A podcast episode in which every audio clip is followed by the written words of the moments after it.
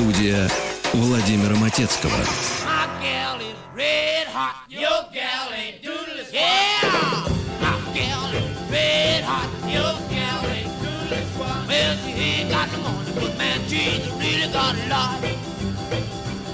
Well, I got a gal, six feet four, sleeping in the kitchen with her feet out the door, but my gal is red hot, your gal ain't doodling. Yeah, my gal is red hot, your gal ain't doodling squat. Well, she ain't got no money, but man, she's really got a lot.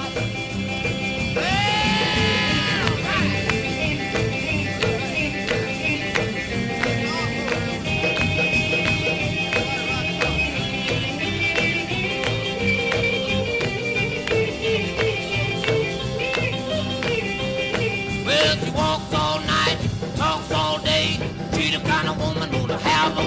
But my gal is red hot, your gal ain't doodling. Yeah, my gal is red hot, your gal ain't doodling squat. Well, she ain't got no money, but man, she's really got a lot.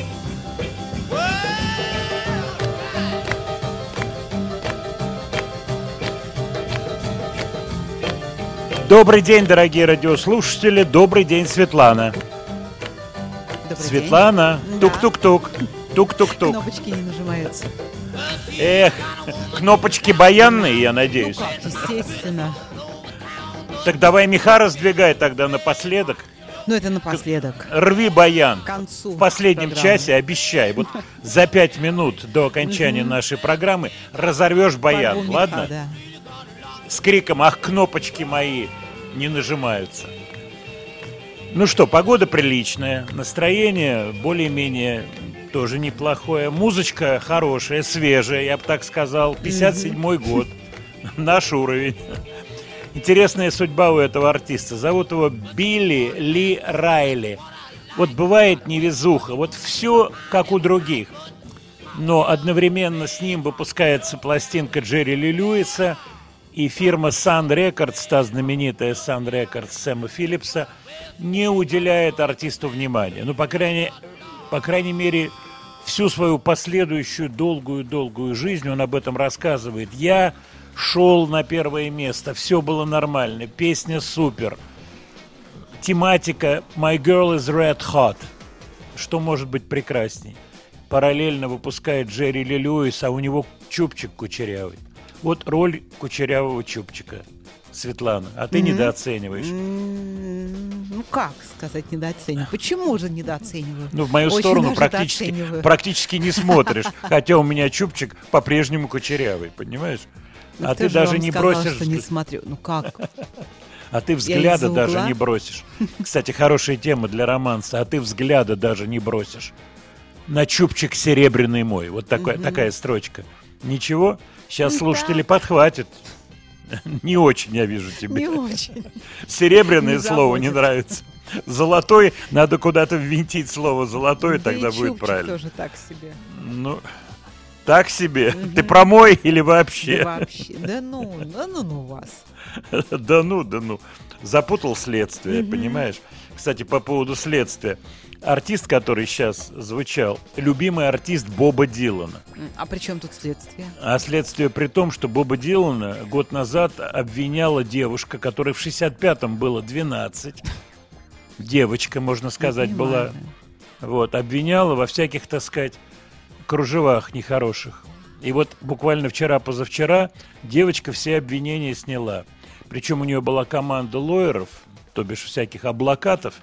И она всех облокатов уволила. А mm-hmm. дилановские адвокаты тут же сказали, это первый признак того, что ей манипулировали как раз адвокаты. Mm-hmm. А судебная mm-hmm. система, да, она припугнула. Если вы все это напридумывали, то можем нанести по вам удар. И они раз и отказались от этих обвинений. Хотели пощипать артиста. Вообще есть что. Там сделка же шла, он хотел продать весь свой каталог за полмиллиарда. Ты представляешь? Не, про, не продал же еще. Но, и премию тоже Нобелевскую. Ну, и ты имеешь в виду Нобелевка? Угу. А сколько Нобелевка? Миллион, наверное. Чего? Рублей? Ну, каких рублей? Их рублей. Может быть, крон шведских. Может быть, это. А крона идет к доллару как восемь, наверное, где-то. Или семь тридцать пять. Слушайте, сейчас так меняется курс валют, что давайте не будем. Ты так, ты так романтично сказала. Ты мне только что рассказывала, что у тебя машина стоила год назад X, а сейчас она стоит два икс. Ты же мне сама об этом говорила. Ну, смотря в какой валюте, опять же. Ты говорила, что в рублях она два икс стоит теперь, ну, твоя теперь машина. Теперь уже больше. И ты уже катать меня не хочешь совсем. Ну, раньше ты катала. Я могла бы. Ну, дорого, да, получается. На иксовой ты меня катала, а на двухиксовой ты отказываешься катать. Говоришь, слишком дорого выходит мне это все. Тебе нравится ансамбль «Бананарама»? Да, ну, по молодости. По молодости. Но девчонки хотят хорошие. Заново сейчас освежить карьеру. А, кстати, да? Хорошая рифма. «Бананарама», «Пилорама». А ну, они и, тоже и далее по списку. Видят голограммы тоже в ту самую рифму. Они видят голограммы. Эти девчонки с утра до вечера видят голограммы. Особенно, когда день начинают с шампанского. А красивое название «Маскарад» для песни, а? Красиво. По Лермонтову.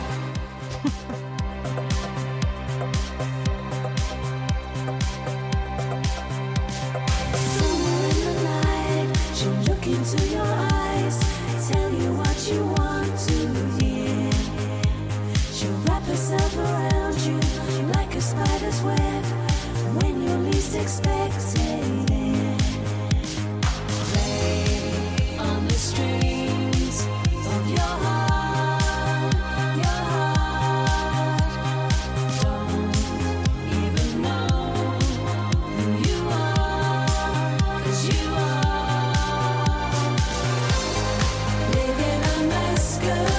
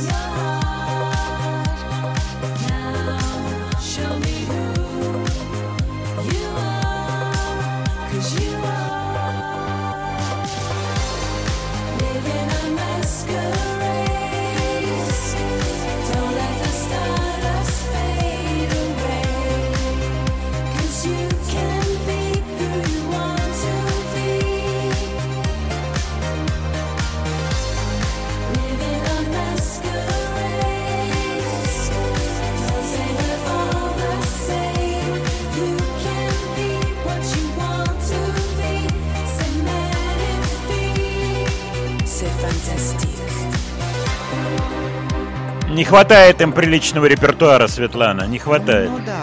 Чувствую, придется мне взяться за старое, за былое. За банану-раму.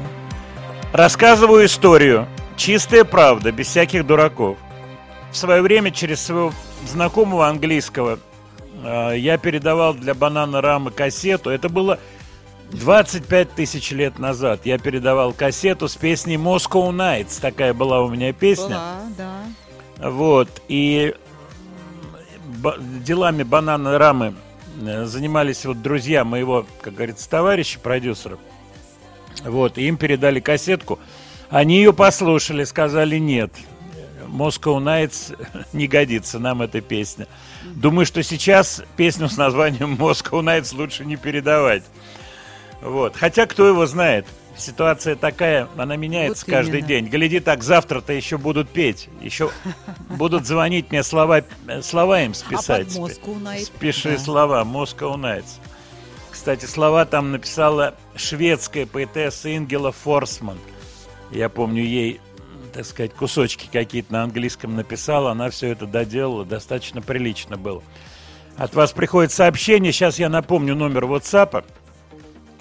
Много очень сообщений про Александра Барыкина с просьбой рассказать о нем, как вы с ним познакомились, Вы знаете, я вот конкретного этого момента знакомства с Сашей Барыкиным я не помню. Я его помню улыбающегося, очень-очень симпатичного, веселого, задорного, на постоянных шутках человека. И очень хорошо помню, как они вместе с Кузьминым работали тридцать третий этаж. Это гостиница, как она называлась, «Турист», там в конце Ленинского. Ты помнишь, Свет? Ну, помню, если конечно. Из центра ехать справа, Турист, перед да, да, да, помню, двадцать шесть бакинских комиссаров, угу. тридцать третий этаж. Очень престижный был ресторан, они там играли. Это давным-давно было. Я думаю, это конец семидесятых, начало восьмидесятых. Почему? Потому что мы записывали вот этот знаменитый миньон группы «Карнавал». Это как раз умер, умер Владимир Семенович Высоцкий. Кстати, годовщина его смерти, сорок два года, получается, да? Mm-hmm. Да, в восьмидесятом да, году. восьмидесятый, и была песня, которую пели и Барыкин, и Кузьмин. Есть две версии, «Больше не встречу». Но я хочу сейчас поставить другую песню, которую вы наверняка помните, Александра Барыкина. Но еще два слова. Я совсем не знаю последние месяцы, годы его жизни. Мы с ним созванивались несколько раз. Он мне звонил по поводу концерта в Кремле. Спрашивал там разрешение петь песни. Я говорю, да вообще, Саш, никакие, никаких проблем. Ну так, обмолвились какие-то музыкантские разговоры. Я не знал о его новой супруге, я не знал о его новой семье, я не знал. И вот, когда были похороны, прощание в театре «Эстрада» было, я видел его вдову, с кем я был знаком, и сына Гошу. Очень жалко Барыкина, замечательный музыкант, замечательный человек. У меня о нем какие-то вот невероятно светлые, теплые воспоминания.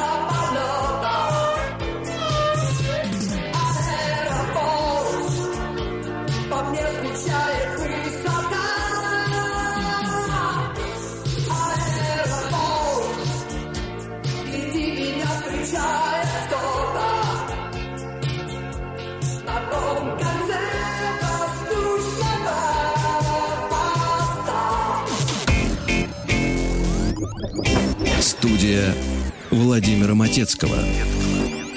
Сегодня будем максимально укорачивать песни. Не обижайтесь. Дело в том, что материал очень много я набрал на программу. Мне хочется, чтобы все песни прозвучали, тем более много новинок. Вот сейчас будет новинка от Beyoncé «Ренессанс». Мне нравится этот, этот мини-скандал, возникший за день до релиза. Якобы во Франции обнаружили пластинки уже за один день. И вот кто-то скинул информацию. Пиар, пиар. Важно создать пену, взбить хоть как-то информационно. Ну и сама Бейонсе на коне, а конь, а конь металлический. Ты видела обложку, нет, Свет? Ой, я видела обложку. Ну, там, понравилось? Где одежда, где одежда из ниточек. Где одежда из ниточек и дождь нитяной. Скажи мне, вот только честно, вот как женщина и как мать, mm-hmm. вот как ты относишься к таким обложкам, где в нитяной одежде, да на хорошо. коне, на металлическом коне? Ну, пускай, а чего? Пущай, ну, а, а пущай а снимается. Смущаться, если показать ей что? Скажи мне, а вот где эта граница проходит? Вот где она проходит? А? Ну, эта граница для каждого в разных местах. В разных местах. Ты на теле имеешь в виду? На теле я имею, а в голове. Для, для я, кого-то одно так. Я имею Мама. в голове, это уже, по-моему, как чисто одесское такое ну, выражение. Да, сфотографировалась, у нее есть что показать. У нее хорошая фигура. Ты сейчас к чему вот так подводишь? Вот это Ни есть к чему, чему показать. Подвожу. И у тебя голос меняется. Ответила он как-то, на вопрос. Он наполняется какими-то mm-hmm. другими Томы, интонациями. Да. Mm-hmm. да, но у некоторых есть что показать. Ну, есть, и что. Пауза такая. Ну а что мы будем, понимаешь? Греха таить? Греха таить не будем. Звучит mm-hmm. Бейонсе в укороченной версии.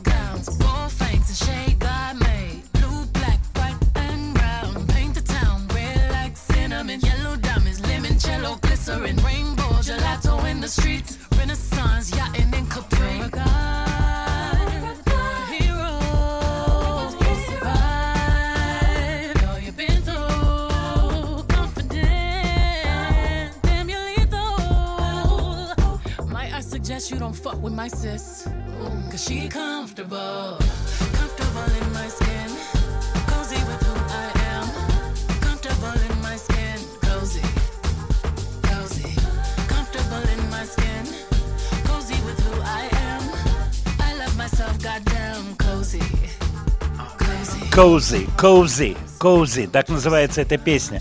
Cozy, уютный, mm-hmm. уютный.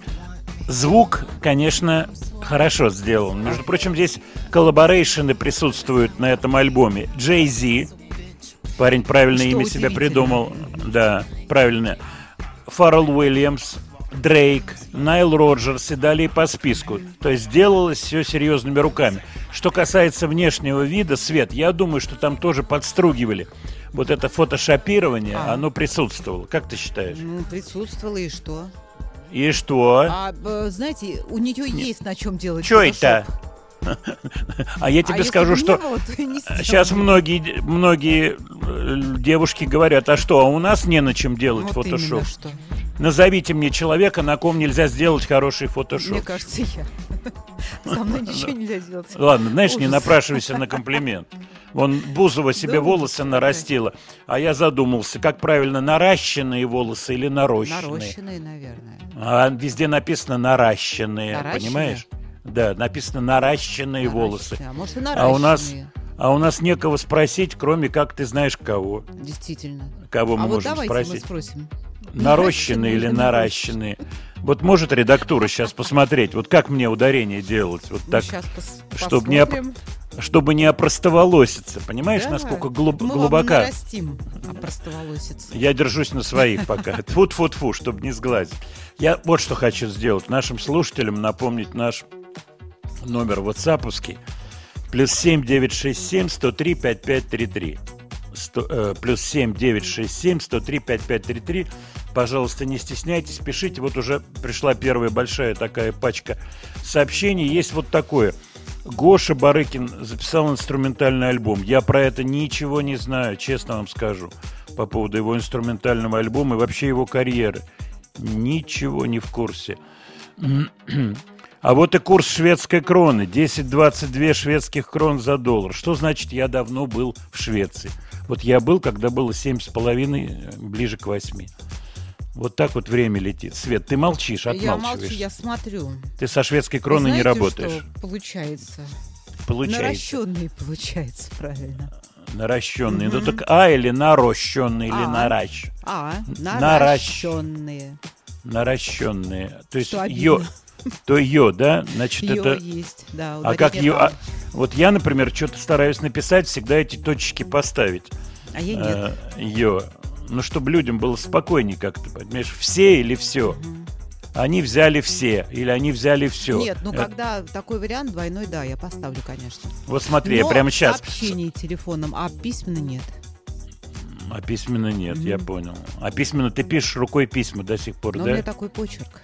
Там ничего не понятно. Место мало в рюкзаке, что ты точки, имеешь в виду? Что не точки. Место мелкий почерк. Место, место... У меня... Ох, у нас сегодня я будут артисты. Я вам покажу свой почерк, и тогда... Не надо угроз, Светлана. Не надо. Вот эти угрозы, хорошо. Вы в прямом эфире, они меня пугают, я тебе так скажу. Так, я смотрю на наш список и на, на письма, которые пришли от слушателей. Владимир Леонардович, ваше мнение по поводу песни «Бананарамы»? Светлана уже его высказала. Mm-hmm. Веловато, сказала mm-hmm. Светлана. Можно и так перефразировать. Не забудьте про день рождения Игоря Крутого. Нет, мы поздравляем Игоря, ему сегодня шестьдесят восемь лет. С удовольствием его поздравляем с днем рождения. Владимир Леонардович, на прошлой неделе, девятнадцатого июля, была годовщина смерти Михаила Горшенева из группы «Киш». Вспомните, пожалуйста, эту группу. Да, действительно, мы на прошлой неделе говорили об этом. Сегодня поставим песню из репертуара «Киша» обязательно. Ну, а вторую половину часа после новостей мы как раз начнем с мелкого почерка. Студия Владимира Матецкого. Спокойно, товарищ, спокойно. У нас еще все впереди. Пусть шпилем ночной колокольни беда ковыряет в груди. Не путай конец и кончину. Рассветы, как прежде, трубят. Кручина твоя не причина, а только ступень для тебя. Скрипят под ногами ступени. Мол, прожил, и все стороной. Скрипят под ногами ступени, и годы висят за спиной. И куришь ты все беспокойно, и тень под глазами лежит.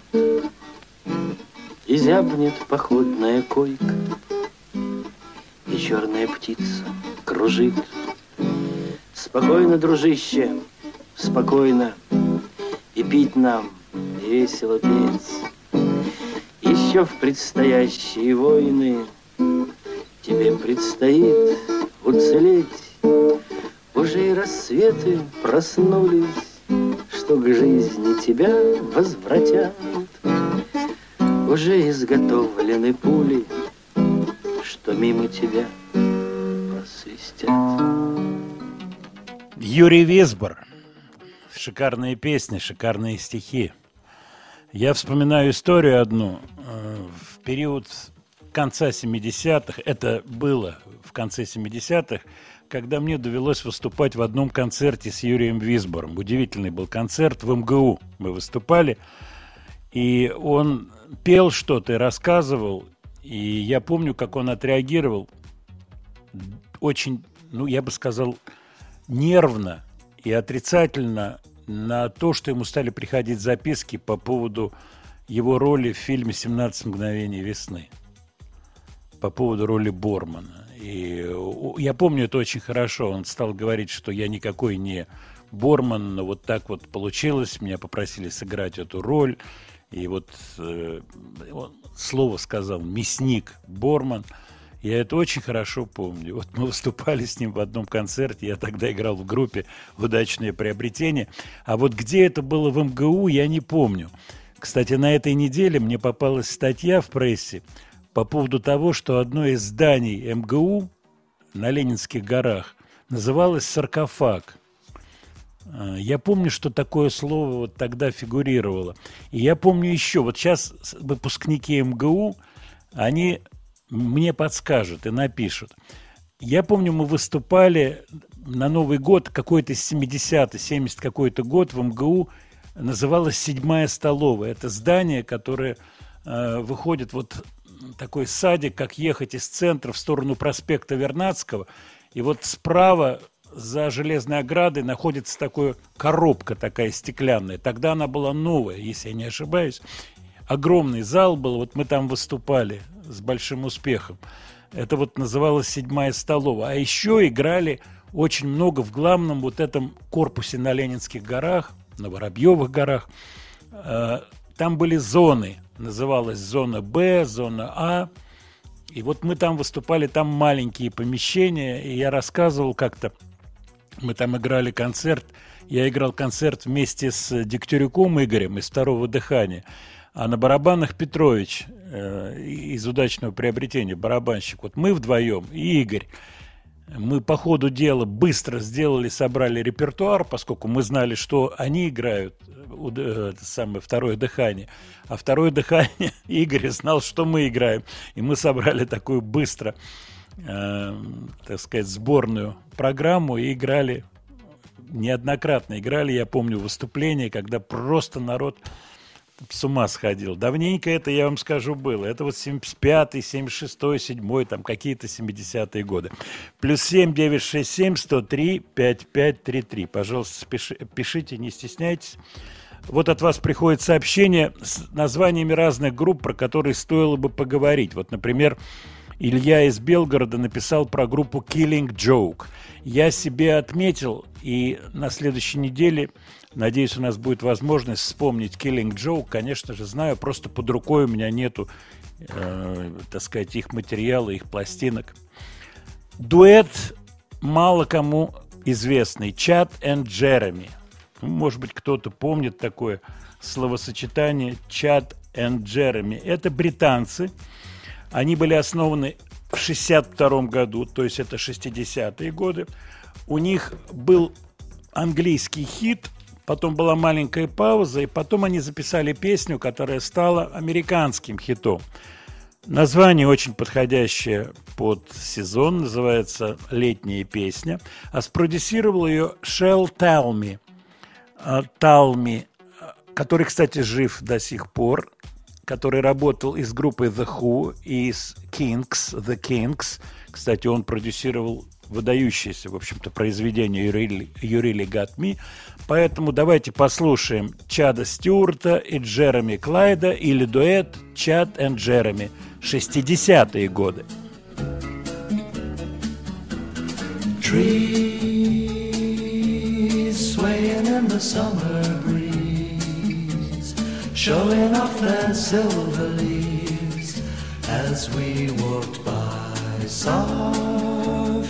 Kisses on a summer's day, laughing all our cares away, just you and I. sweet, sleepy warmth of summer nights, gazing at the distant lights in the starry sky. They say that all good things must end someday. Autumn leaves must fall. But don't you know that it hurts me so to say goodbye to you? Wish you didn't have to go. No, no, no, no. Rain beats against my window, babe. I'll think of summer days again and dream of you.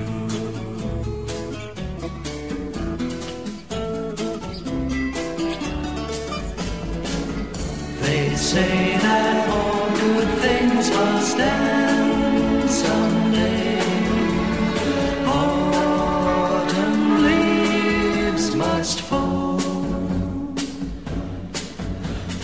Don't you know that it hurts me so to say goodbye to you? Wish you didn't have to go. No, no, no, no. And when the rain beats against my window, pane, I'll think of summer days again and dream of you.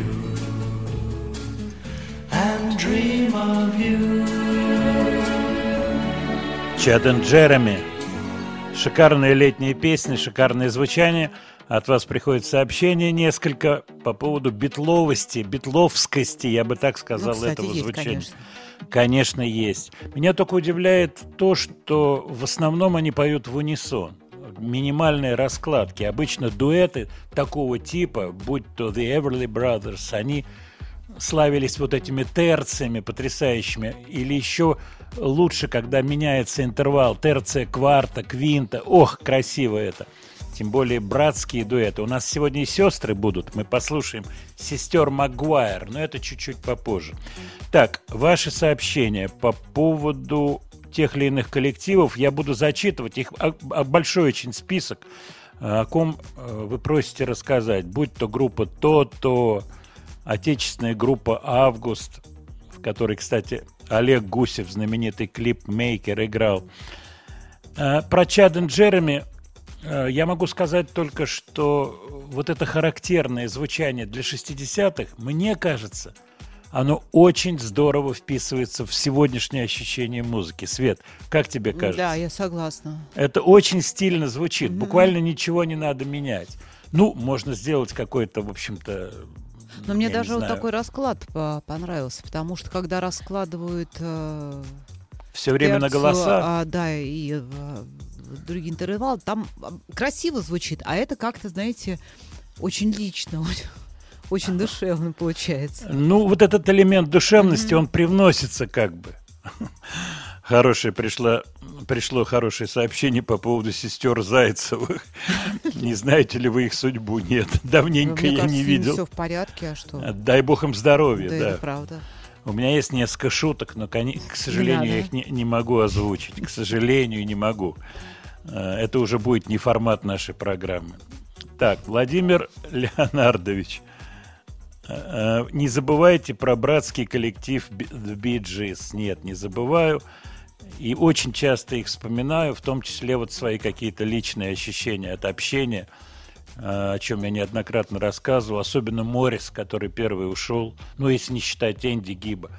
Вот. А вот с Морис, с ним и с его женой мы общались в Монако. И потрясающий очень дядька, такой добродушный, милый, общающийся абсолютно без какого-то артистического пафоса. И при этом они выступали просто супер в спортинг-клабе в Монако при большом-большом скоплении звезд, начиная от Майкла Джексона в зале, там кого только не было. И все встали на первой песне. Вот я про это не устаю вспоминать. Мне произвело это сильное впечатление. Они стали играть первые песни из их попурри. Они играли вещи не целиком, а это было медли, так называемое попурри. Первой была Nights on Broadway. И вот буквально на вступлении весь зал встал. И вот там двадцать пять тридцать минут, пока длилось их выступление попуришное, народ хлопал, подпевал. Так что Bee Gees это, это просто супер. Какие они сонграйтеры замечательные, какие песни потрясающие.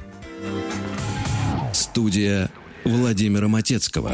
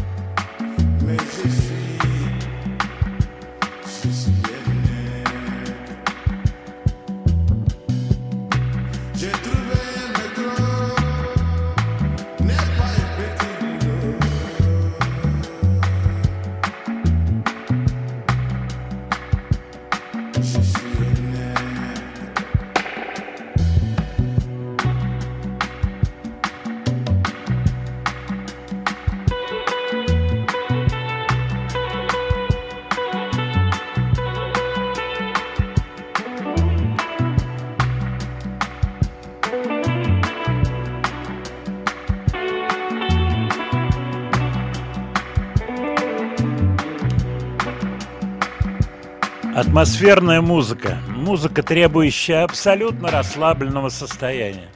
Хруанг Бин. Мне очень было приятно, когда я впервые поставил эту группу. Это было уже, я вам скажу, года три назад. Я отыскал их случайно. От вас пришло очень много сообщений. Спасибо. Очень нравится, никогда раньше не слышал. У них новый релиз совместно с Вио Фарко Туре, африканским музыкантом. Песня называется «Саванна». Вот где просторы, да, Светлана? Все угу, под, сон, под солнцем. Вот оставила где ты машину. Да, пятьдесят семь градусов оставила угу, машину. И у приходишь, нее колеса тю-тю. И все, и колеса, и угу. в салоне все расплавилось. Вот эта кожа твоя дорогая, вот да, эта ну вся. Да, вас, не надо мне такого. Кожа дорогая. Кожа дорогая, поэтому под навесиком тихонечко, аккуратненько. Где это я его там? Где-то я ее там. Ой, от вас пришло очень много заказов на тех или иных... Так, так, так. А вот МГУшные есть сообщения. На входе в саркофаг стоял боец с ружьем. Я вот этого не помню. Про Наталью Ветлицкую что вы можете рассказать? А какая бас-гитаристка в Хруанбине классная, абсолютно с вами согласен. Про Наталью Ветлицкую, ну, Нам надо звать в гости Диму Маликова, Дмитрия Маликова. Я чувствую, моего товарища. Вот кто может рассказать про Ветлицкую. Зачем вы так? Ну что, я честно все говорю. Ветлицкая, да, интересная, она яркая очень была. Она начинала в группе Рондо. Помнишь, Свет, была такая, да, Рондо? Она на подтанцовках, если она не ошибаюсь. Была на подтанцовках, да, в Рондо. Mm-hmm. А потом был знаменитый клип «Посмотри в глаза», mm-hmm, который снимал, по-моему, либо Федя Бондарчук, Бондарчук либо, да, либо и... Миша Хлебородов. И хлеба... Мне кажется, они оба снимали, что-то такое было. Да, да, да, они вот Хлебородов. Дело в том, что у нее планировался такой камбэк. Это было, вот я не знаю, как раз до, по-моему... Она же сюда приезжала, и она готовила концерты. Камбэк, и... ты говори красиво. По-русски говори, камбэк готовила. Ну, камбэк, хорошо. Да, она... Есть ее интервью, я где она... Я просто не знаю, были ли раньше у нее концерты, чтобы камбэк сказать. Были, были ли камбэки? Мне надоели твои камбэки. Мне очень нравится, у нее была такая челка, которая целиком закрывала глаз один. Она давала интервью. Такая мисти- мистически mm-hmm, выглядящая. Розовая челка такая. Розовая челка. Да. Вот видишь, смотрела как? Смотрела я это интервью. Да, очень-очень было все это красиво. Ну, времена меняются, новые артисты приходят, поэтому дело такое молодое, собственно говоря. Что касается новых артистов, вот мне попалась песня, которая называется «Либо токарь», либо «Батя токарь», либо «Батя токарь, а я тиктокарь». Как тебе нравится такая фраза? «Батя но токарь». А я, тик... а я тиктокарь. Ты понимаешь, да? Вот что значит, угу, как меняется время. Давайте, надо уже поставить. И уже песню. Ветлицкая, да, кажется не такой молодой, как, какой она является. Ну что такое говорить? Батя токарь. Понимаешь, ты не понимаешь, мам. Мам, ты не понимаешь, ты не понимаешь, мам. Мам, ты не понимаешь, ты не понимаешь, мам. Ты не понимаешь, ты не понимаешь, мам. Мам, ты не понимаешь, ты не понимаешь, мам. Мам, ты не понимаешь, ты не понимаешь, мам. Ты не понимаешь, ты не понимаешь, мам. Мам, ты не понимаешь, ты не понимаешь, мам. Мам, ты не понимаешь, ты не понимаешь, мам. Ты не понимаешь, ты не понимаешь, мам. Мам, ты не понимаешь, ты не понимаешь, мама. Ты не понимаешь, ты не понимаешь, мама. Ты не понимаешь, ты не понимаешь, мама. Мама, ты не понимаешь, ты не понимаешь, мама. Ты не понимаешь, ты не понимаешь, мама. Ты не понимаешь, ты не понимаешь. Батя токарь, я тиктокарь.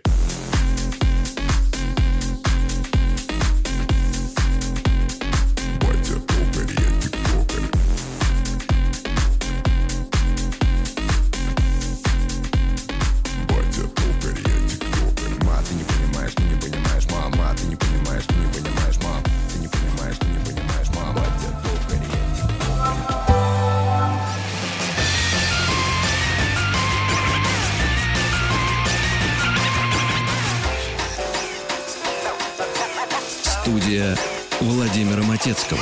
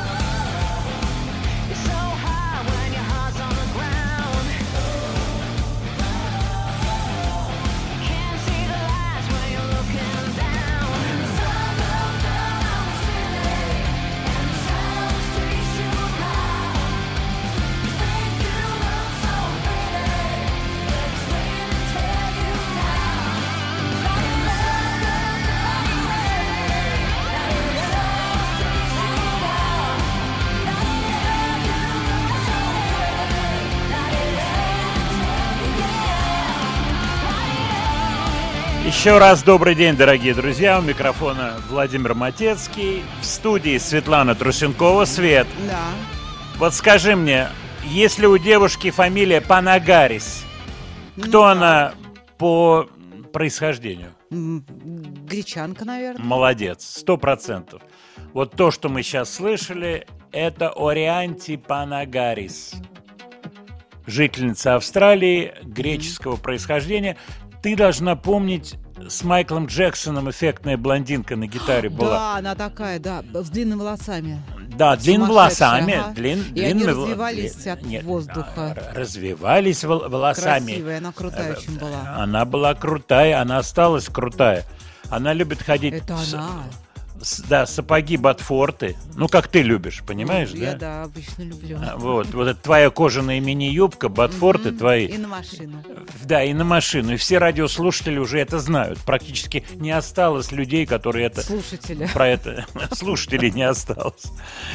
Вот Орианти выпустила песенку, называется «Light It Up». Я ее сейчас слушал, и вот я о чем подумал. Сейчас возрождается группа «Горький парк». Мы, кстати, обязательно свяжемся в эфире со Стасом Наминым, не сегодня. У них будет концерт где-то примерно через месяц, наверное. И я думаю, мы со Стасом свяжемся, с музыкантами нового состава поговорим. Но это новый состав или старый? Ну, пока, пока там, так сказать, комбинированная история. Там будут и российские, и американские музыканты, ага. планируется. Вот. Такой интересный проект. И я о чем подумал, вот песня, которая сейчас звучала, это как раз в новый репертуар «Горький парк». То бишь в стиле лучших традиций, в то же время mm-hmm. с элементом, с каким-то легким элементом современного звучания. Я смотрю на ваши сообщения и вижу, что песня про батю Токаря произвела просто невероятное впечатление на вас. Ну, на меня как тоже, та- как, как такое может быть? Ну, ты представила, что сын поет, мам, ты, ты не понимаешь. Мне понравилось. Батя Токарь, я тебе кто? Я считаю, что это хорошая шутка, такая серьезная. Я помню, Задорнов, покойный, очень любил говорить на эти темы, что вот безобразие, сидят они в этих интернетах, ни хрена не делают, а их надо вот в Токаре, чтобы были, чтобы реальные профессии были у подростков. Да... Конечно, конечно, надо, чтобы были реальные профессии. Только вот вытащить их оттуда довольно трудно. Согласись со мной, Света. Ну, согласна. Как мать, Нет, как ну же, можно, как, ну ладно, как ну мать, можно. Как женщина. Вот ты, ты не мне надо, скажи. Они нормальные. Если нужно, они пойдут в токаре. Они пойдут.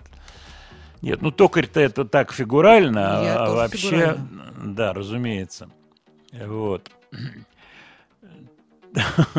Приходит сообщение с перечислениями тех или иных э, артистов, и вспомнили Аркадия Укупника. Глеб из Челябинска спрашивает, как он поживает, Кстати. Как дела у певца Аркадия Укупника.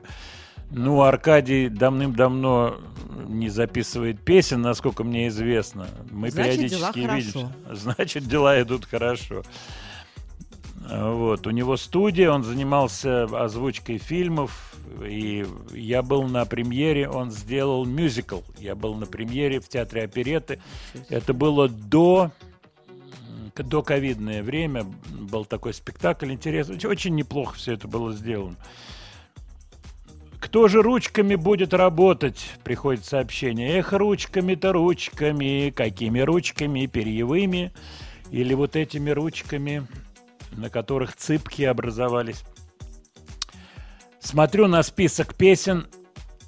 Очень мне хотелось поставить песню в исполнении Александра Хочинского. Помнишь этого актера, Свет? Да, помню, конечно. Симпатичный был. Вот ты Ой, как да, женщина, он яр... скажи. Ну, он яркий был, да. Такой у него... Он запоминающаяся внешность. Внешность это такая... Это больше, чем красота, конечно. А-ля Бельмондо. Mm-hmm. Его женой была Антонина Шуранова. Это питерский тюз. И у меня был такой эпизод еще в моей школьной жизни. Я получил какую-то награду за победу в Олимпиаде какой-то, по-моему, в ге- по географии. Вот что значит собирание марок. Оно очень способствовало. И я поехал с группой детей. Это был год шестьдесят восьмой, шестьдесят девятый, наверное. был в девятом-десятом классе, в девятом, наверное. В Ленинград, тогда еще Ленинград. И это была такая околотеатральная поездка. И мы были на спектакле в Ленинградском ТЮЗе. Это был спектакль, э, посвященный, по-моему, он назывался «Чайковский», переписки фон Мек и Петра Ильича Чайковского. Фон Мек играл Шуранова, а Чайковского, если не ошибаюсь, Георгий Тараторкин. Еще какой-то мы спектакль смотрели. На несколько дней я ездил в Питер, и мне очень понравились эти спектакли. Я вообще интересовался, уже музыкой занимался вовсю. Кстати, в этой поездке была девочка, которая брала с собой гитару с нейлоновыми струнами. Представьте себе, шестидесятые годы. У нее была шикарная фирменная гитара с нейлоновыми струнами черного цвета. Я просто запомнил это. Она пела какие-то песенки, какой-то репертуар. И вот после спектакля была встреча как раз с Шурановой, с Тараторкиным. Они тогда, соответственно, были совсем молодые. Вот, я очень хорошо это помню. Хочинский – удивительный актер. К сожалению, он мало снимался. Вот ты помнишь еще какие-то картины, где он играл? Нет, не помню. Я не очень помню его фильмографию. Но мы не сказали, что картина как минимум «Бумбараш» была. Да, вот «Бумбараш» была. А про Шуранову я очень хорошо помню, она игна... играла княжну Марью в «Войне и мире» вот я даже Бондарчуковского. Не помню, как она выглядит, честно говоря. Да, да, Шуранова. Такая она высокого роста, с интересным взглядом. Давайте Хочинского послушаем и вспомним «Бумбараш».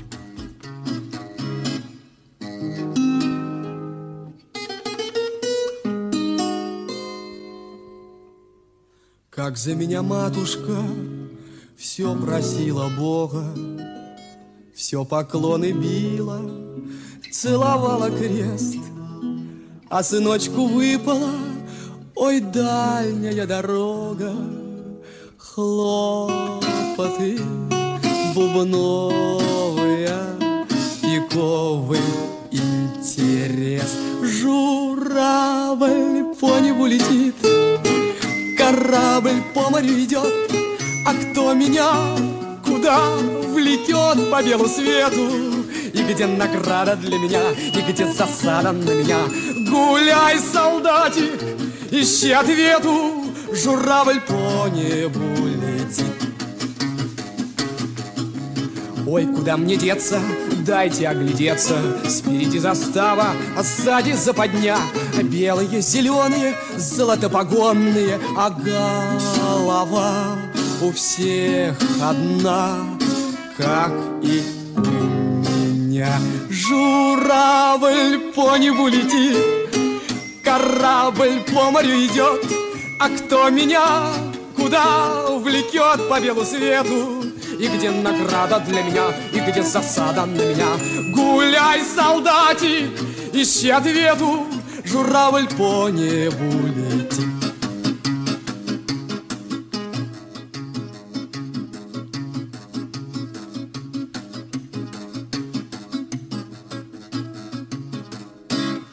Где я только не был, чего я не отведал, березовую кашу, крапиву, лебеду. Только вот на небе я ни разу не обедал. Господи, прости меня, я с этим обожду. Журавль по небу летит, корабль по морю идет, а кто меня куда влетет по белу свету? И где награда для меня, и где засада для меня? Гуляй, солдатик, ищи ответу, журавль по небу летит, корабль по морю идет, журавль по небу летит, корабль по морю идет, журавль по небу летит, корабль по морю идет, журавль по небу летит, корабль по морю идет. Студия Владимира Матецкого. У него фильмография довольно большая, просто я имею в виду главные роли, такие mm-hmm. яркие роли. Вот но мы нельзя сейчас сказать, что очень яркие там фильмы известны, нет, там немного их, но есть. Есть фильмы, где он исполнял за кадром песни. Да, и он очень музыкальный был. Он был мужем Шурановой. И в театре в этом, в ТЮЗе, это уже было позже, был потом скандал, связанный с художественным руководителем, с Кайгородским. Он был обвинен то ли в педофилии, вот какой-то процесс был, потом с него эти обвинения сняли, он ушел из театра. Но это уже было гораздо позже. Но мне очень хотелось поставить песенку в его исполнении, что мы и сделали. Я еще раз вам напомню, присылайте ваши сообщения, ваши вопросы. Плюс семь девятьсот шестьдесят семь сто три пятьдесят пять тридцать три. Авангардные артисты. Артисты, которые идут чуть-чуть впереди, как говорится, общей картины. Нужны такие артисты? Я думаю, нужны. Легко воспринимаются такая музыка, легко воспринимается их творчество? Конечно, нет. Оно требует подготовки. И оно требует незашоренности. Необычное что-то, но как устроен мир. И об этом говорил еще Пушкин. Очень быстро все это происходит. Сегодняшнее необычное через день, а может быть даже к вечеру, становится обычным. И то, что казалось ох и ах, вдруг, конечно, немного трансформируясь, приобретает характер массовой культуры. Так что процесс этот бесконечен. Английская группа Dry Cleaning э, достаточно молодая. Она две тысячи восемнадцатого года основания. И солистка Флоренс Шоу не хотела сначала идти в этот коллектив. Трое остальных музыкантов, молодые люди, они ее зазывали, приглашали на репетиции. Она, так сказать, думала, думала, раздумывала, но потом пришла. Я посмотрел маленькое интервью с ней, где она рассказывает, как она сочиняет песни. Этот процесс мне, например, очень интересен. У нее в телефоне масса всяких заметок. Она их делает, прослушивая новости, видя какую-то интересную афишу в городе и так далее, и так далее. И вот из этих слов, из этих каких-то маленьких зацепок, крючочков складываются тексты песен. Группа называется «Dry Cleaning». Сухая чистка. Давайте послушаем.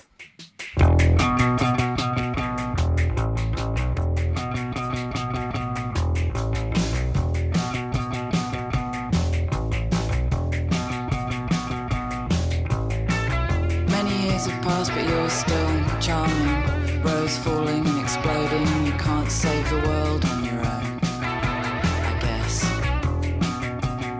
Don't send me it.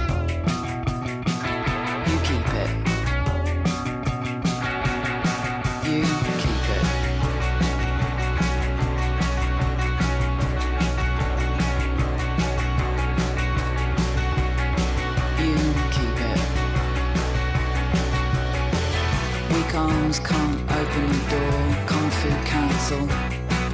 It'll be okay, I just need to be weird and hide for a bit and eat an old sandwich from my bag.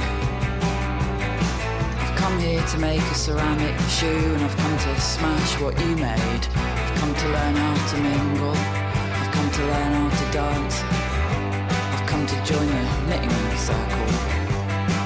Come to hand weave my own bunk bed ladder in a few short sessions. It's a Tokyo bouncy ball, it's an Oslo bouncy ball, it's a Rio de Janeiro bouncy ball. Filter, I love these mighty oaks, don't you? Do everything and feel nothing, wristband, theme park, scratch card, lanyard. Do everything, feel nothing. Do everything and feel nothing.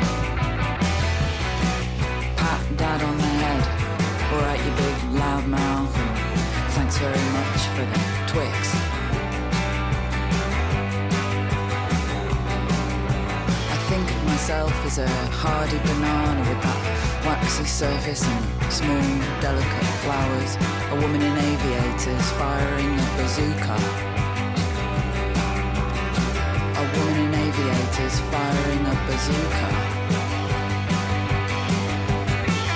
I'm here to make a ceramic shoe and I've come to smash what you made. I've come to learn how to mingle. I've come to learn how to dance. I've come to join a knitting circle. That's just child chat. Why don't you want oven chips now? It's a Tokyo bouncy ball, it's an Oslo bouncy ball, it's a Rio de Janeiro bouncy ball. Filter, I love these mighty oaks, don't you? Do everything and feel nothing, wristband, theme park, scratch card, lanyard. Do everything and feel nothing. Do everything and feel nothing.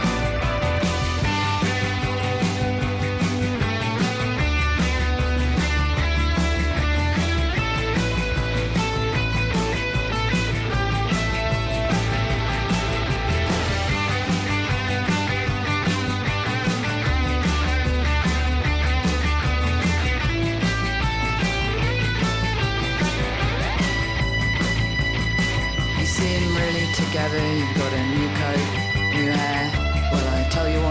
Звучит сухая чистка. Я понимаю, что это жестковатый вариант, но мне очень интересна ваша реакция. Дело в том, что такие вещи, вот текст, который собран из всего, она об этом открыто рассказывает, не пение, а получитка. Это ведь есть везде такая штука, но где-то как-то у каких-то групп это соединяется с внешностью, соединяется с какими-то классными видеоклипами, если они получаются, и образуется какая-то совсем новая конструкция. Ну, дай бог, чтобы Dry Cleaning это получалось.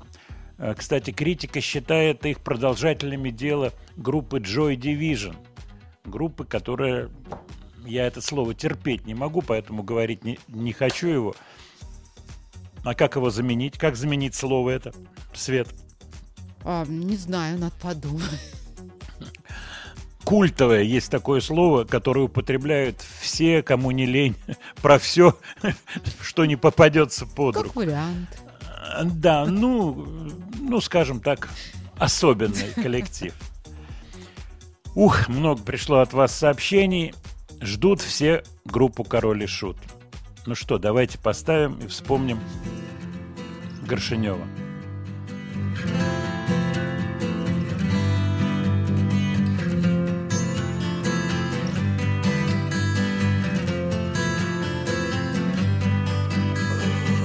Я жив покуда, я верю в чудо, но должен буду я умереть. Мне очень грустно, что в сердце пусто, все мои чувства забрал медведь. Моя судьба мне не подвластна, любовь моя как смерть опасна. Погаснет день, луна проснется, и снова зверь во мне очнется.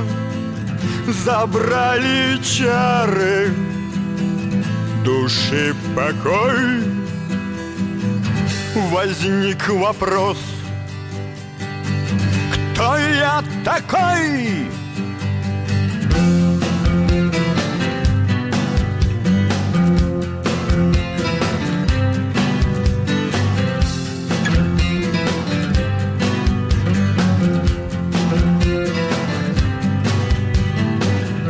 Мой бедный разум дошел не сразу до странной мысли: я человек. Колдун был пьяный, весьма упрямый, его не видеть бы, да не вовек.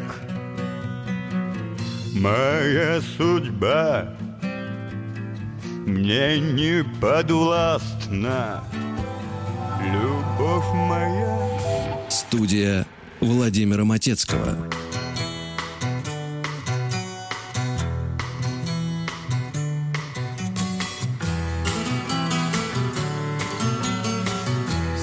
temerte, no me basta mai.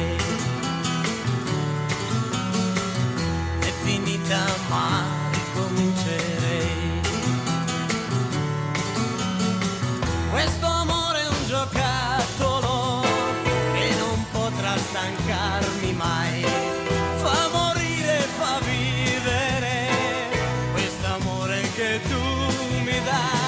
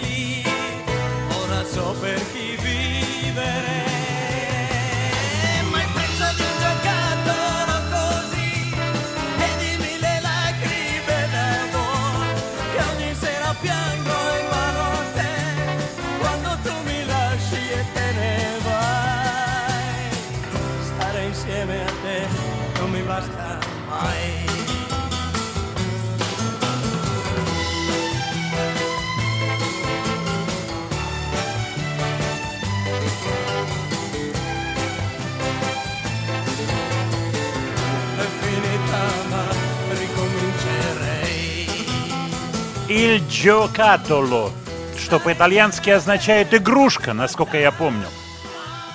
Свет, как тебе песня? Ой, отлично. Вообще Gianni Morandi отлично. Gianni Morandi замечательный. Mm-hmm. Вот тогда ответь мне на вопрос. Почему он не стал равным Челентано в душах советских людей? А потом, соответственно... Потому что он слишком красивый для этого россиян был. Ничего себе ответ классный. Он действительно был очень симпатичный, mm-hmm. Gianni Morandi. Я его помню на съемках, он был новогодней программы, новогодний аттракцион. Вот я очень хорошо это был, помню. Был, да. А вот какой это был У год? Даже... восемьдесят второй, третий, наверное, четвертый или третий. Точно уже были Банановые острова, значит, это восемьдесят третий год. И он приезжал с дочкой. Очень симпатичной девушкой. Но Челентано-то был еще актер, актерище. А, а Моранди, вот, наверное, тоже. Ну, не, не зато, у него, зато у него папа был членом коммунистической партии. Ну, это, кстати, плюс. Еще тогда какой. Непонятно, почему не стал. Помнишь, Марина Влади, она mm. вступала в Компартию, чтобы ездить спокойно, mm. и вообще все было нормально. А вот папа был членом коммунистической партии, и, кстати, Моранди начал с выступлений каких-то ассоциированных с Компартией. Вот у него была такая, ну, в совсем ранней юности, я бы даже сказал, в детстве, была такая планида коммунистическая, что было потом, не знаю. Но замечательная песня, просто замечательная. И она выходила на фирме «Мелодия».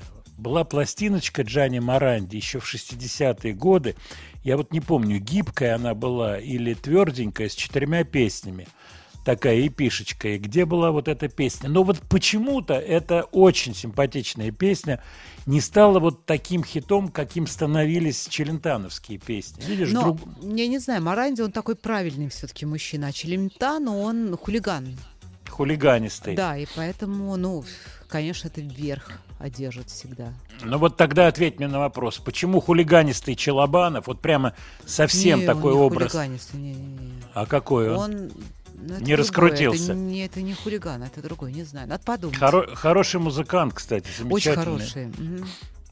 Челобаныч. Я не знаю вот сегодняшних его занятий. Делает он что-то, записывает какие-то треки. Надо будет сейчас, я себе помечу, выясню. Я помню, он ко мне приходил на студию, произвел на меня сильное впечатление, мы с ним пообщались. Но не буду рассказывать детали. Но очень способный парень, и поющий, и играющий, и сочиняющий. Он, Моранди, где-то все-таки, если не ошибаюсь, в итальянском кино играл. Были такие фильмы, где играл он как актер. Все-таки такая судьба у него не челентанистая.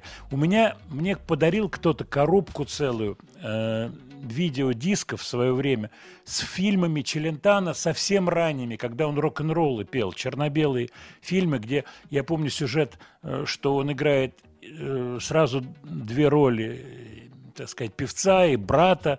Вот такой фильм был. Но это давнишние-давнишние его картины. Интересная, конечно, судьба у Джанни Моранди и у Челентано, если их сравнивать. Я имею в виду популярности здесь. И итальянская популярность у Моранди, мне кажется, очень и очень большая.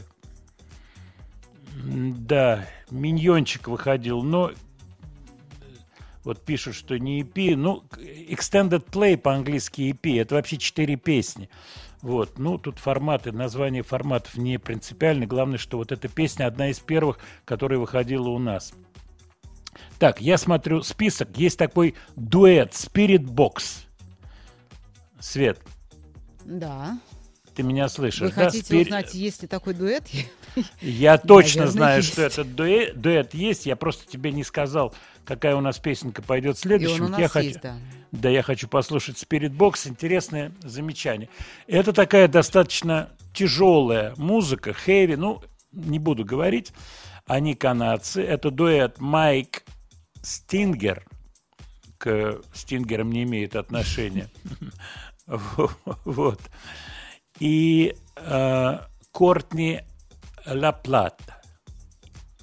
Два человека. Он гитарист, она певица. Интересное замечание критики. Вокал, тяжелая музыка, все понятно. Какие-то разные, в общем, звуки издают люди. И вот такая статья, в которой написано: все-таки женский голос ближе и лучше описывает звуки природы. Он ближе подходит к натуральному звучанию, будь то животных, будь то звуков каких-то, которые возникают в природе. Именно женский голос, и имеет в виду группу дуэт Spiritbox, ближе всего к натуральменте. Это я по-итальянски.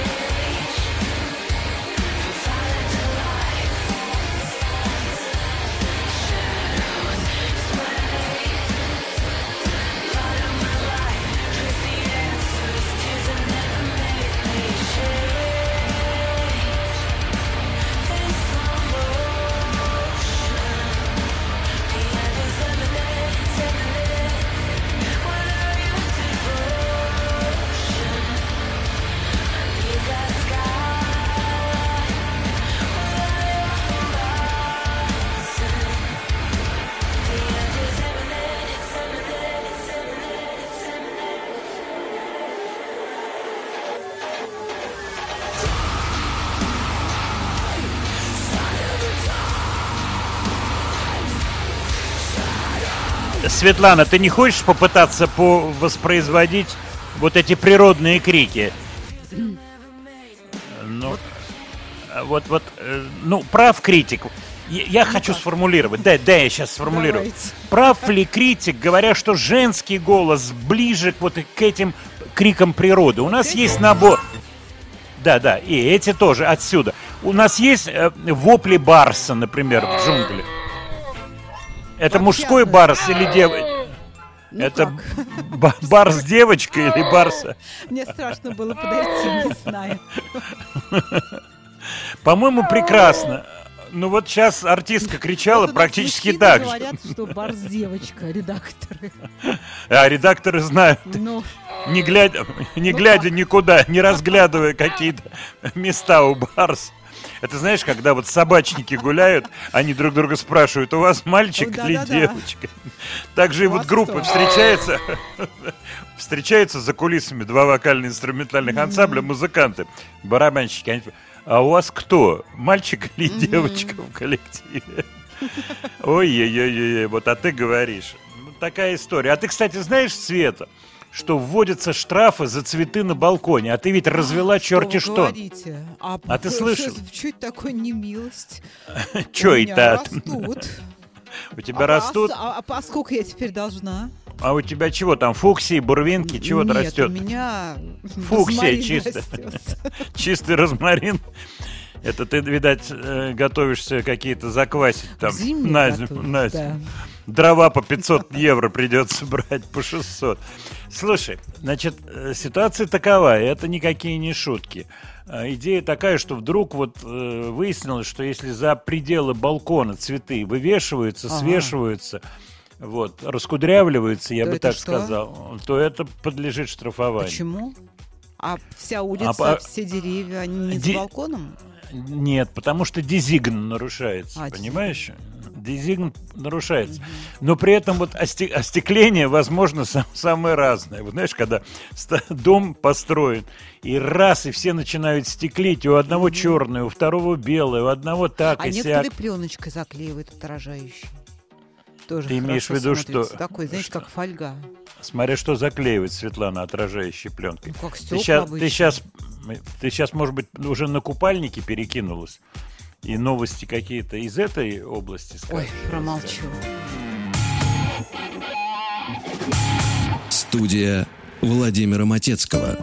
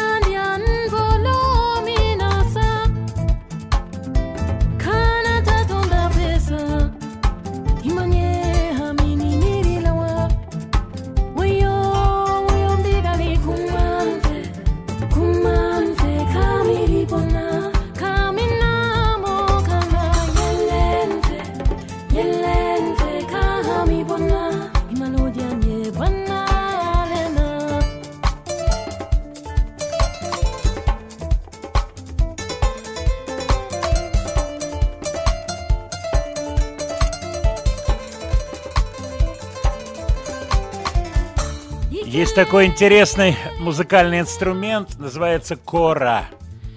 Это некая смесь арфы, лютни.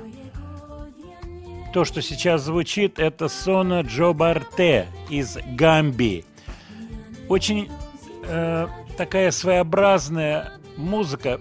Сона тысяча девятьсот восемьдесят третьего года, молодая, в общем, девушка. Она одна из лучших исполнителей в мире на этом музыкальном инструменте. Песня, которая сейчас звучит, называется э, «Любимая». Эта песня называется «Джораби». Дьораби, вот по-разному пишется. Кстати, я стал смотреть всякие вот дьо, Дьораби. Стал смотреть э, ну, такая как бы эстетическая, историческая плоскость, э, в которой находится музыка. Гамбия – это Западная Африка, и даже названия разнятся. Вот если я выписал название «Грио», это ближе к такому французскому варианту. Это бардовская музыка, бардовская не только песня, но это читки слов. Это культура, которая подразумевает огромный пласт информации в этих э, странах Западной Африки, в том числе Гамбия, откуда эта артистка. Джели, Джали, Кевел, Кевел – это разные названия одного и того же.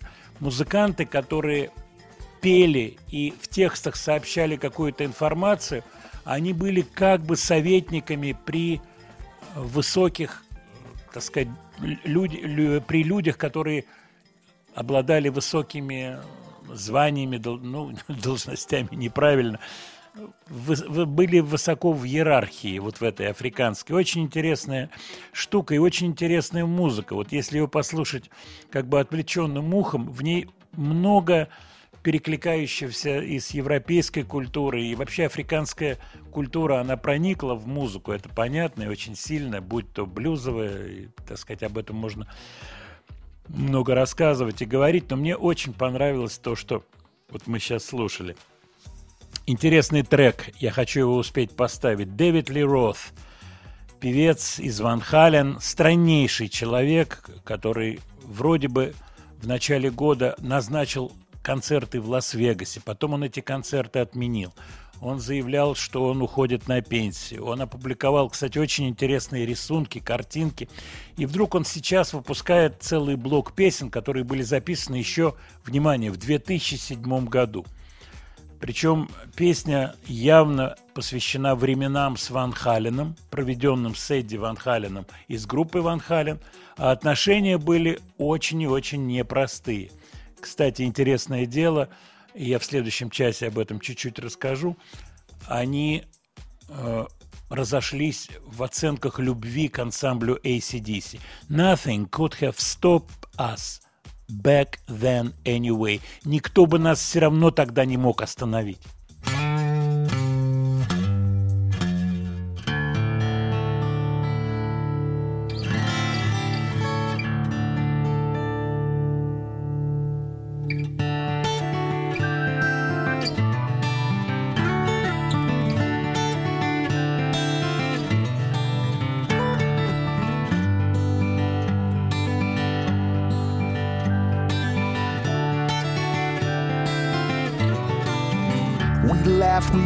We threw the television off that balcony. That memory means so much to me. No doubt in me, I do believe that no one listens to both sides except the neighbors. Fine art of compromise. Happy losing half of mine, cause she'll lose her half later. First taste of being victim of the very songs I sing. Ended up with say goodbye, and I hope I hear good things.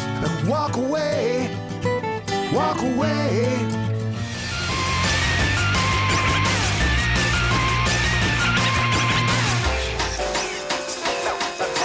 Студия Владимира Матецкого.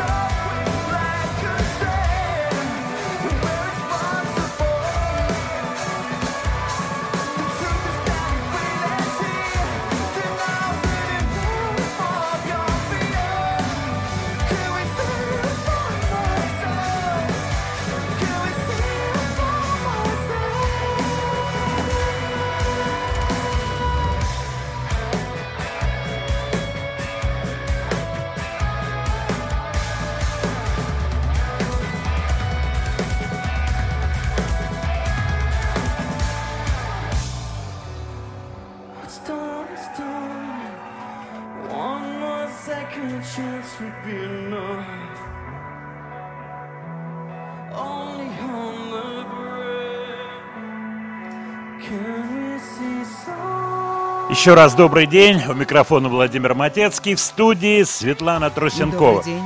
Свет, какой приятный комплимент пришел. Открыл сейчас интернет, пишет один из наших слушателей. Угу. Какая там Бейонсе на коне? Светлана просто на порядок по красоте, да, бьет Бейонсе. Я на коне не так сижу, гораздо лучше. Конечно. Вот, и конь, между прочим, тоже, будь здоровчик, у тебя. Не чита тому. Не чита тому коню. Скажи мне, как тебе коллектив, который сейчас звучит? Мучается мужчина. Мужчина мучается, но согласись, вот здесь нету вот этого надрыва, который девушка изображала. Нет, вот этого, этого гроула нет, но... нету. Ну, но ведь здесь, согласись, ну, надрыв прост... другой, у нее душевный надрыв, мне кажется. Да, простора открывается. Mm-hmm. Британская группа Tesseract. Очень такая, э, ну как бы... сложная по своей фактуре, по музыке, ближе к прогроку, хотя и тоже элемент тяжести какой-то есть. Основан в две тысячи третьем году. Костяк коллектива составляет лид-вокалист Дэниел Томпкинс, красивая фамилия, и Алек Экл Кани, гитарист и он же продюсер. Интересно то, что у группы был до этого французский вокалист по красивой же, опять же, известной хорошо, фами- с красивой фамилией Перье. К воде вот пресловутый он имеет отношение, ну, казалось бы. Нет, казалось бы, ну, да. Я что-то прям совсем даже так заволновался. Вот так француз вдруг. С чего вот такой вот в английской группе французский артист? Так, я смотрю на наши сообщения и ваши сообщения по поводу тех или иных групп и гостевых появлениях в студии. Пока об этом разговора нет. Так, в Обнинске завтра день города. Ух, я вас поздравляю, поздравляю отлично, конечно. Да. Владимир, только что узнал, что София Ротару, Ротару пела кавер на песню «Москау» Чингисхан. Я про это ничего не знаю. А мне кажется, это же скажу. Было что-то в «Новогоднем огоньке», нет? А, ну это специальные вот такие истории, они... Ну, да. А мы, кстати, сегодня кое-что специальное сделаем. Но сейчас еще более важный момент. двадцать пятого июля дата, печальная дата. Это день, когда умер Владимир Высоцкий. тысяча девятьсот восьмидесятый год. Жаркий-жаркий день. Я живу... Э, мой адрес... Это Космодемьянская набережная. Я живу через реку, театр на Таганке. От меня на машине ехать, я не знаю, три минуты, пять минут. И я в тот день, кстати, узнал я от Юрия Антонова. Он мне позвонил утром и сказал, что Высоцкий умер, Антонов. Вот ему кто-то позвонил из друзей его. И я решил подъехать. Уже нельзя было к театру подъехать, машину поставить. Ну, в восьмидесятом году там не было таких строгостей, вот эта вся площадь. Там можно было куда-то приткнуться. Я приткнулся с правой стороны на площади, уже не подпускали к театру. И подошел. Народу было очень много. Я помню, что стояли люди на крыше театра. Вот это я точно очень хорошо помню. Вот. И когда... уже вынесли гроб из театра, его установили в катафалк, и он поехал, была перекрыта э, улица, и они выехали на Садовое кольцо и поехали в сторону Курского вокзала. Я вот это очень хорошо помню, у меня как кадр запечатался в голове. Вот, пустая-пустая трасса, Садовое кольцо, и вот едет кортеж туда, в сторону Курского вокзала. Вы знаете, я иногда, наверное, как и вы, в интернете, вот то, что называется, наталкиваюсь на какие-то дебаты по поводу значения творчества Высоцкого. Был ли он выдающимся поэтом или не был, был ли он выдающимся актером или не был. И мнения различные высказываются. Кому-то кажется, что он был не очень, так сказать, разнообразным актером, что, может быть, соответствует действительности. Кто-то высказывает критические какие-то соображения по поводу его поэзии, что тоже возможно. Я, кстати, слышал эти критические соображения от очень больших поэтов. вот, которые говорили, что Высоцкий – это синтетический, так сказать, художник. И то, что его тексты, напечатанные на листке, это совсем другое, чем его тексты, спетые им самим. Наверное, это близко к истине. Мне повезло, я видел много спектаклей в театре, в театре на Таганке с его участием. В том числе я видел и Пугачев, и, если не ошибаюсь, был спектакль по Булгакову, где он был занят, был спектакль, был «Гамлет». Вот, совсем ранние спектакли в театре на Таганке видел. Вот, подводя итог, у меня ощущение, что это удивительный человек, просто удивительный вот в целом человек, у которого еще так сложилась, построилась его судьба.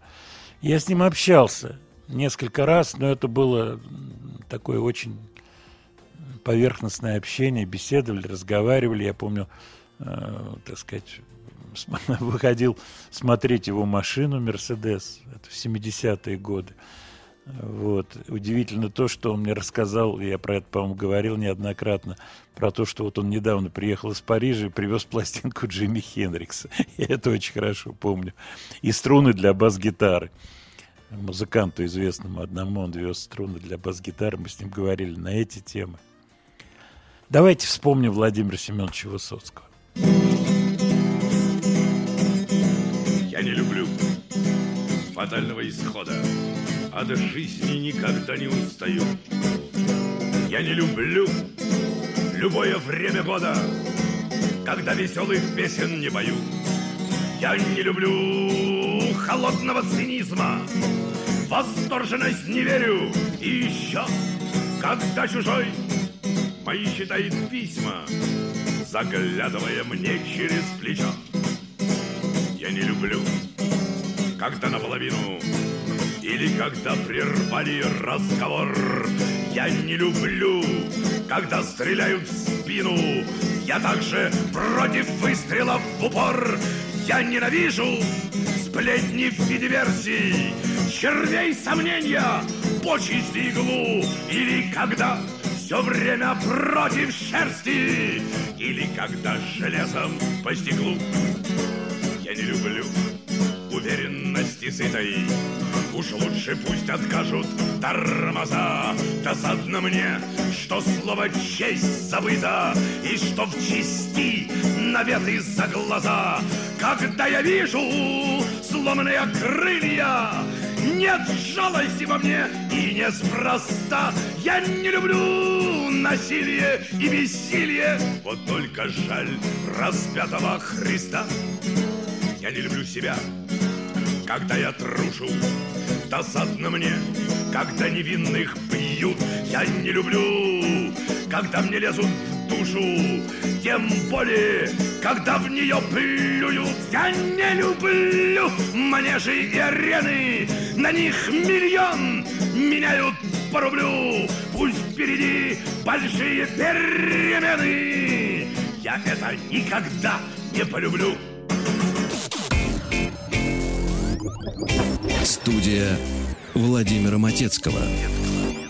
Я помню, что мы связывались э, по э, телефону с Игорем Кохановским, разговаривали с другом Владимира Семеновича Высоцкого, э, и он рассказывал интересные очень истории, как к нему в Магадан приезжал Высоцкий, они дружили еще со школьной скамьи. Вот, мы с Игорем Кохановским соавторы, написали несколько песен, в том числе песню «Больше не встречу». Вот. И я еще хотел сказать, что сын Высоцкого Никита был у нас в гостях. Помнишь, приходил он, да? Да, да, да, беседу. Помню, конечно. Да, периодически мы сталкиваемся, я его вижу. Вот. По-моему, очень толковый человек, который ведет непростые очень, так сказать, моменты, связанные с наследием, творческим наследием Высоцкого. От вас приходят сообщения э, по поводу вот этих бесконечных обсуждений э, персоны Высоцкого и его творчества. Мне кажется, обсуждать здесь не надо. И вот правильно э, вот говорят наши, наши слушатели, я просто немножко отвлекаюсь сейчас, говорят о том, что он был воистину народным артистом. Это правда. Он был человеком, которого невероятно любили. Я вот помню эти семидесятые годы. Он был особым, особым, особым артистом. Особым, удивительным. Так, ну давайте вернемся к нашим новинкам, старинкам. Так, я смотрю, Свет, на наши списки. Угу. Они обширные. Они обширные. И самая разная музыка, самые разные артисты. Артист, красота которого, симпатичность, я бы так сказал, она всегда нравилась поклонницам. У нас он известен. И когда были объявлены его гастроли, то, в общем-то, билеты, насколько я знаю, мгновенно раскупили. Речь идет о певце, в свое время участвовавшем в группе One Direction. Это Гарри Стайлз. Гарри Стайлз, давайте будем так его звать. Гарри Стайлз. Удивительный парень с точки зрения стиля, поведения. Казалось бы, вот красоту, вот эту принцевость, а он такой принц настоящий, ее можно было бы отрабатывать и отрабатывать. Он стал этого принца уничтожать. Это какие-то непонятные наряды, абсолютно непонятные, татуировки. В общем, все, что он делает, это как бы уничтожение вот этого принца. Ну, может быть, он руководствуется гоголевской установкой «полюбите нас черненького», «Полюбите нас черненьких, беленьких нас всякие полюбят». Может быть так. И название песни, которая сейчас будет, тоже удивительное. «Music for a sushi restaurant». Вот так он видит музыку, которая должна звучать в ресторане, в японском ресторане.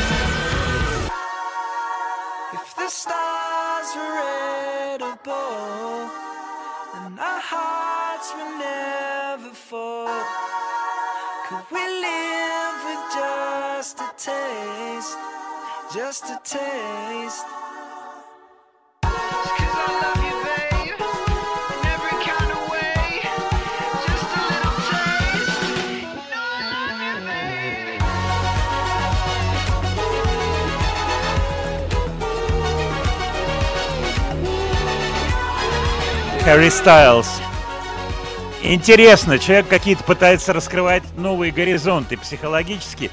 А что касается одежды, вот он одевается невероятно стильно, но это, конечно, с точки зрения вот такого бытового, как говорится, взгляда, это too much, явный too much. Ну, откройте, посмотрите. От вас пришло много вопросов, связанных с Высоцким. Где вы с ним общались?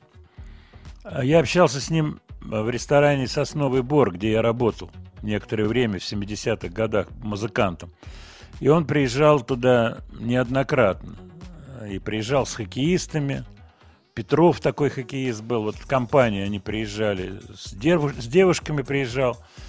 Причем вот одна из его девушек, с которой он приезжал, она была хорошей моей знакомой. Она меня предупреждала, что вот мы с Володей приедем. Вот, я это помню. Поэтому, ну, музыканты такая, в общем-то, привилегированная каста тогда была. Тем более, было в очень модном месте, загородные рестораны были, Архангельская. Вот. Кстати, я недавно с кем-то говорил из музыкантов, и он мне сказал, знаешь, говорит, почему Архангельская работала там чуть ли не всю ночь? Потому что оно относилось к железнодорожной системе ресторанов, а у них было разрешение работать круглые сутки, как бы обслуживая проходящие поезда. Вот такая история, я об этом знать не знал. И вот туда приезжали эти модные стильные компании, вот с ними приезжал Высоцкий, вот эта машина была у него, «Мерседес». И я видел несколько его концертов, несколько его живых выступлений, в том числе в Институте стали и сплавов, два или три концерта. Вот, я помню, там военная кафедра была, кабельный переулок, кабельные улицы, он там выступал. Маленький зал был, интересно, много рассказывал.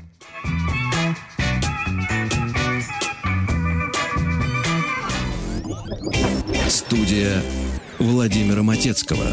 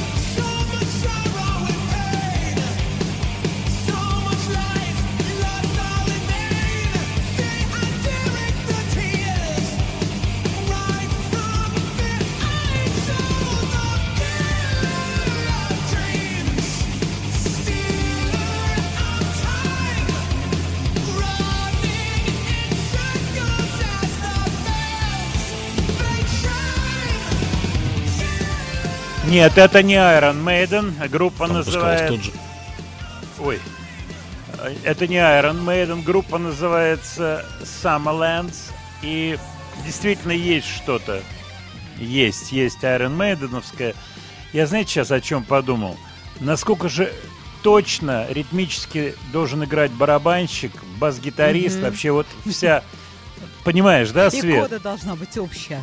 Одновременно. Да, ну, кода тут деваться некуда. Но вот просто как роботы люди должны быть... Стучать, да. Подготовлены, да, очень физически мощно вот играть такую музыку. Причем певец здорово поет. Да. Хорошо зовут э, гитариста этой группы. Он же человек, который продюсирует пластинки. Артур Ризк. Через Z. Ризк. Да, здорово. Мне очень они понравились. Я казалось, что они из Флориды. Из Флориды, как там лучше сказать. Но на самом деле они из Пенсильвании. В следующем году им десять лет исполнится. Неплохой коллектив. От вас пришло много очень вопросов, связанных с Высоцким и с тем временем, с Олимпиадой. Владимир Дмитрий спрашивает, что вы помните об Олимпиаде восемьдесят? Какие вы посетили мероприятия? Я вам скажу честно, я не посетил никаких мероприятий. Вообще тогда это было достаточно, ну, такое, как бы полузакрытое все. Город был очищен, Москва была очищена, очень много людей просто выселили. Какие-то элементы там преступные все были убраны из Москвы, я это помню. И появились всякие э, такие дефициты. Значит, появились фирменные сигареты под Олимпиаду. Я помню, сок финский появился в таких картонных коробочках с трубочками. Тогда это было в диковину. И вот марки, я думаю, сейчас многие вспомнят эти марки. Лорд сигареты, эр эн тэ двадцать три, оранжевая пачка сигареты, э, с ментолом, салем, такие зеленые с ментолом. Вот это все продавалось на Олимпиаду. Вот. Перекрывали в Москве, какие-то улицы перекрывали, я помню. Владимир, расскажите про вашу работу ресторанную. А что про нее рассказывать? Эм, группа была очень модная, в которой я играл. И нас там попросили на какой-то срок. Мы играли вот в этих загородных ресторанах, которые были основным местом сбора, ну, тогдашних олигархов. Я бы это так сказал. Кто эти люди были? Это были мебельщики, это были гробовщики, это были просто торгаши, называлось тогда такое слово. Это были каталы, это кто профессионально играл в карты там и так далее. И все те же проститутки. Вот это, так сказать, ресторанная история семидесятых годов. Я очень хорошо помню, как приезжали компании, вот мебельщики, которые торговали, мебель была страшным дефицитом, они торговали два-три счетчика, то есть гарнитур условно стоил там две тысячи рублей, его продавали за четыре, за шесть тысяч. Это все улетало в одну секунду. Эти деньги, соответственно, растекались, шли куда-то наверх в управление торговли. Ну, про это вообще все известно.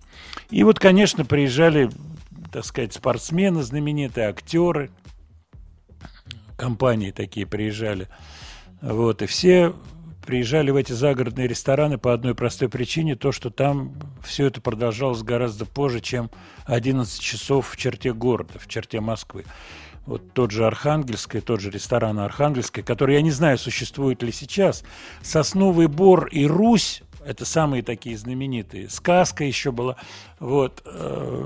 Я, конечно, хорошо знал музыкантов. Причем интересно то, что перетекали музыканты из вокально-инструментальных ансамблей в ресторан. Из ресторана какие-то рок-группы были. То есть все имели опыт этой работы. Также работали, вот, например, я помню, мы играли какие-то комбинированные составы с «Машиной времени», играли на каких-то мероприятиях. Их было очень много, этих мероприятий. Вот, это была работа, была возможность заработать деньги у музыкантов. Что касается концерта Высоцкого, концертов, на которых я был, я вот последнюю фразу сказал. Он очень много рассказывал про съемки в фильмах, он рассказывал про то, для какой постановки, для какого спектакля песня написана, какие-то вот истории между песнями. Вот пришло сообщение по поводу гитары, была ли она у него настроена. Вы знаете... Лучше всего сказал Дмитрий Дмитриевич Шостакович, когда ему задали этот вопрос: как вы можете любить Высоцкого, у него гитара не настроена. На что Шостакович сказал: а я не слушаю гитару. У него были проблемы какие-то там, эти инструменты.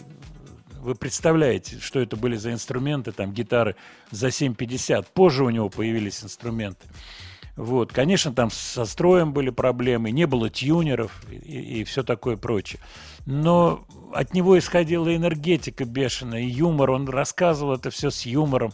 Потом эти маленькие какие-то аудитории, небольшие, где все это вот, то, что называется, в пяти шагах. Человек перед тобой выступает, рассказывает, и вопросы ему задавали, какие-то записки писали. А кого вы еще знаете из окружения Высоцкого? Я рассказывал, с Севой Абдуловым довольно много общались. Мне он был очень симпатичен, Сева. Я приезжал к нему в гости. У него квартира была вот э, Тверская, Елисеевский знаменитый магазин. Вот переулок перпендикулярный к Тверской, Елисеевский, во дворе у него была квартира, я к нему заезжал.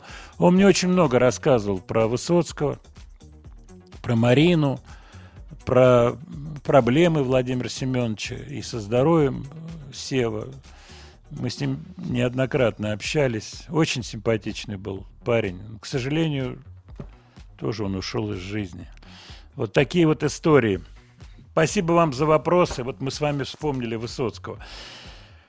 А давайте-ка вспомним еще одну песню, которая была в этом фильме, в «Бумбараше». Света вот напомнила. Только эта версия Николая Расторгуева... Но у нас она не, не уместится.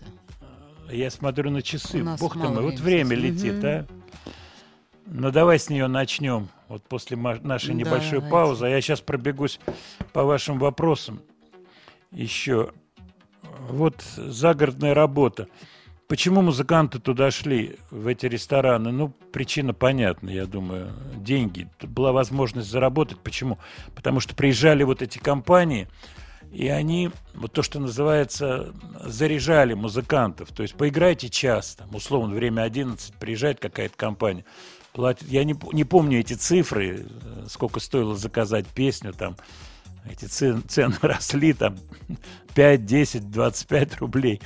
Вот. Потом, так сказать, вот именно было такое, музыкантам платили за сыгранное время. А у музыкантов была одна мысль – это собрать деньги на аппаратуру. Все бредили усилителями, гитарами, которые абсолютно невозможно было тогда достать. Студия Владимира Матецкого.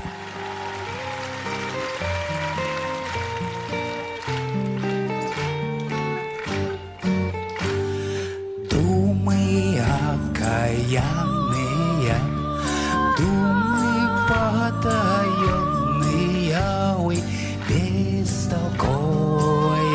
бестолковая любовь, головка заблудённая, бестолковая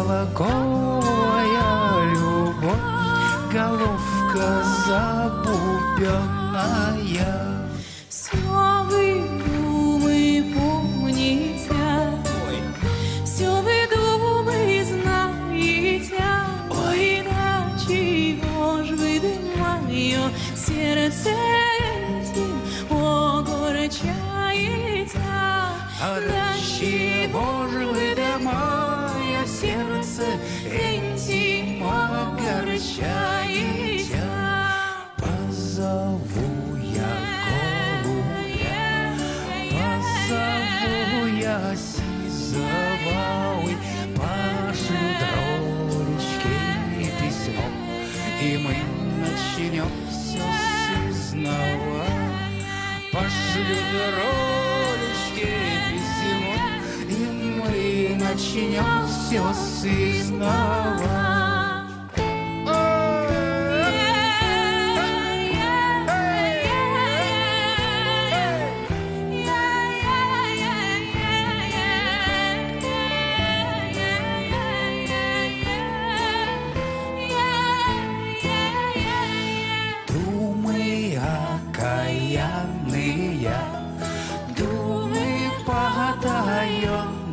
Ой, бестолковая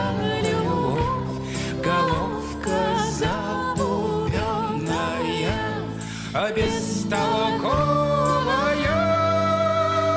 любовь, головка запутанная. Я что сейчас задумался над словосочетанием «бестолковая любовь». Вообще это глубоко, а, Свет? Угу. Бестолковая любовь. Это знаешь, как взрослый человек смотрит на какие-то взаимоотношения, которые возникают у молодняка, у детей там, или у внуков, и понимает, бестолковая любовь. Толку из этого не будет, понимаешь, ну, да? Ну, иногда и не должно быть толку. Да, может быть, это так. Я хочу подвести чуть-чуть итоги. Пришло очень много сообщений, все вот они такие ностальгического характера. Мы сегодня действительно вдарились в ностальгию. Вот пишет Никита. Я был на выставке Цоя в Манеже. Там лежал его блокнот, записная книжка. И я прочитал, в ней был номер телефона сына Никулина. Я был очень удивлен, что они знакомы. Наверное, вы имеете в виду Максима Никулина, да? Дело в том, что Максим вообще начинал как барабанщик. И я помню, что была какая-то группа, и он играл вот как барабанщик. Может быть, это связано с этим, хотя, хотя не знаю. Также у Цоя был номер телефона сына Высоцкого, ну, Никиты. Ну, почему нет? Я думаю, что ничего особенного ну, в этом нет. Ну, просто надо понимать, что этот мир очень тесен, на самом деле, и практически все друг друга знают. Да, конечно, и вот когда приходит от вас сообщение, знаете ли вы того человека, другого, ну, в основном-то, да, все знают друг друга. Вот что касается уже общения более близкого, то вот был момент в жизни, вот как раз давнишний-давнишний момент, когда я довольно часто общался с Максимом Никулиным. А сейчас, ну, он в цирке занят, солидный человек. Какие-то возникают пересечения. Я вот ему звонил, мы с ним побеседовали, вспомнили былые времена. Вот, тоже интересно. Владимир, вы не правы. Любой музыкант, как и художник, хочет быть признанным. Маршал, вы, Носков, Макаревич, Маргулис. Ну, конечно, все хотят быть признанным, признанными, только в чем же я не прав? Вообще формула очень жесткая существует, западная, и по этому поводу очень цинично высказывался Джон Леннон. Формула по-английски звучит «rich and famous». Все хотят быть богатыми и знаменитыми. Те, кто богат, хочет быть знаменитым. Те, кто знаменит, хочет быть богатым. И Леннон по этому поводу очень-очень часто шутил и говорил вот такие очень такие прямолинейные вещи. Есть знаменитая история, когда в период пика битломании за машиной, в которой ехали Битлз, бежали девушки с какими-то криками. Леннон высунулся и стал кричать: «Чего вы за нами бежите? Бегите в магазин, покупайте пластинки, дуры!» В таком духе. Конечно, это все в полушутке, но знаменитая его история диалога с Маккартни: давай-ка напишем песню, на эти деньги я построю бассейн. То есть нам надо сейчас написать бассейн. Цинично вроде бы, но, конечно, есть часть вторая, такая вот музыкантская, и музыканты меня сейчас поймут. Слово «работа». Музыканты всегда друг друга себя спрашивают: ну что, работа есть? Поэтому работа есть работа. Я помню, с Майклом Болтоном беседовал на эту тему, он мне рассказывал, как вот играют так называемые one-offs, заказники, которые и Битлз играли, между прочим. И Rolling Stones до сих пор играют заказники. Вот они недавно на стадионе выступали. Закрытый концерт. Так что это работа. Подводим итоги. Спасибо вам за теплые слова, за хорошие сообщения. Я записал группы, которые вы сегодня вспомнили себе на листочек. Обязательно их пересмотрю. Напоминаю, телеграм-канал «Слова и музыка Матецкого». Ни разу сегодня за всю программу не называл этот канал. Он же Яндекс.Дзен, «Слова и музыка Матецкого». Но в Телеграме сейчас прямо будет выложен трек-лист, то есть все песни, которые прозвучали, и сама программа. До следующей пятницы. Всего вам хорошего.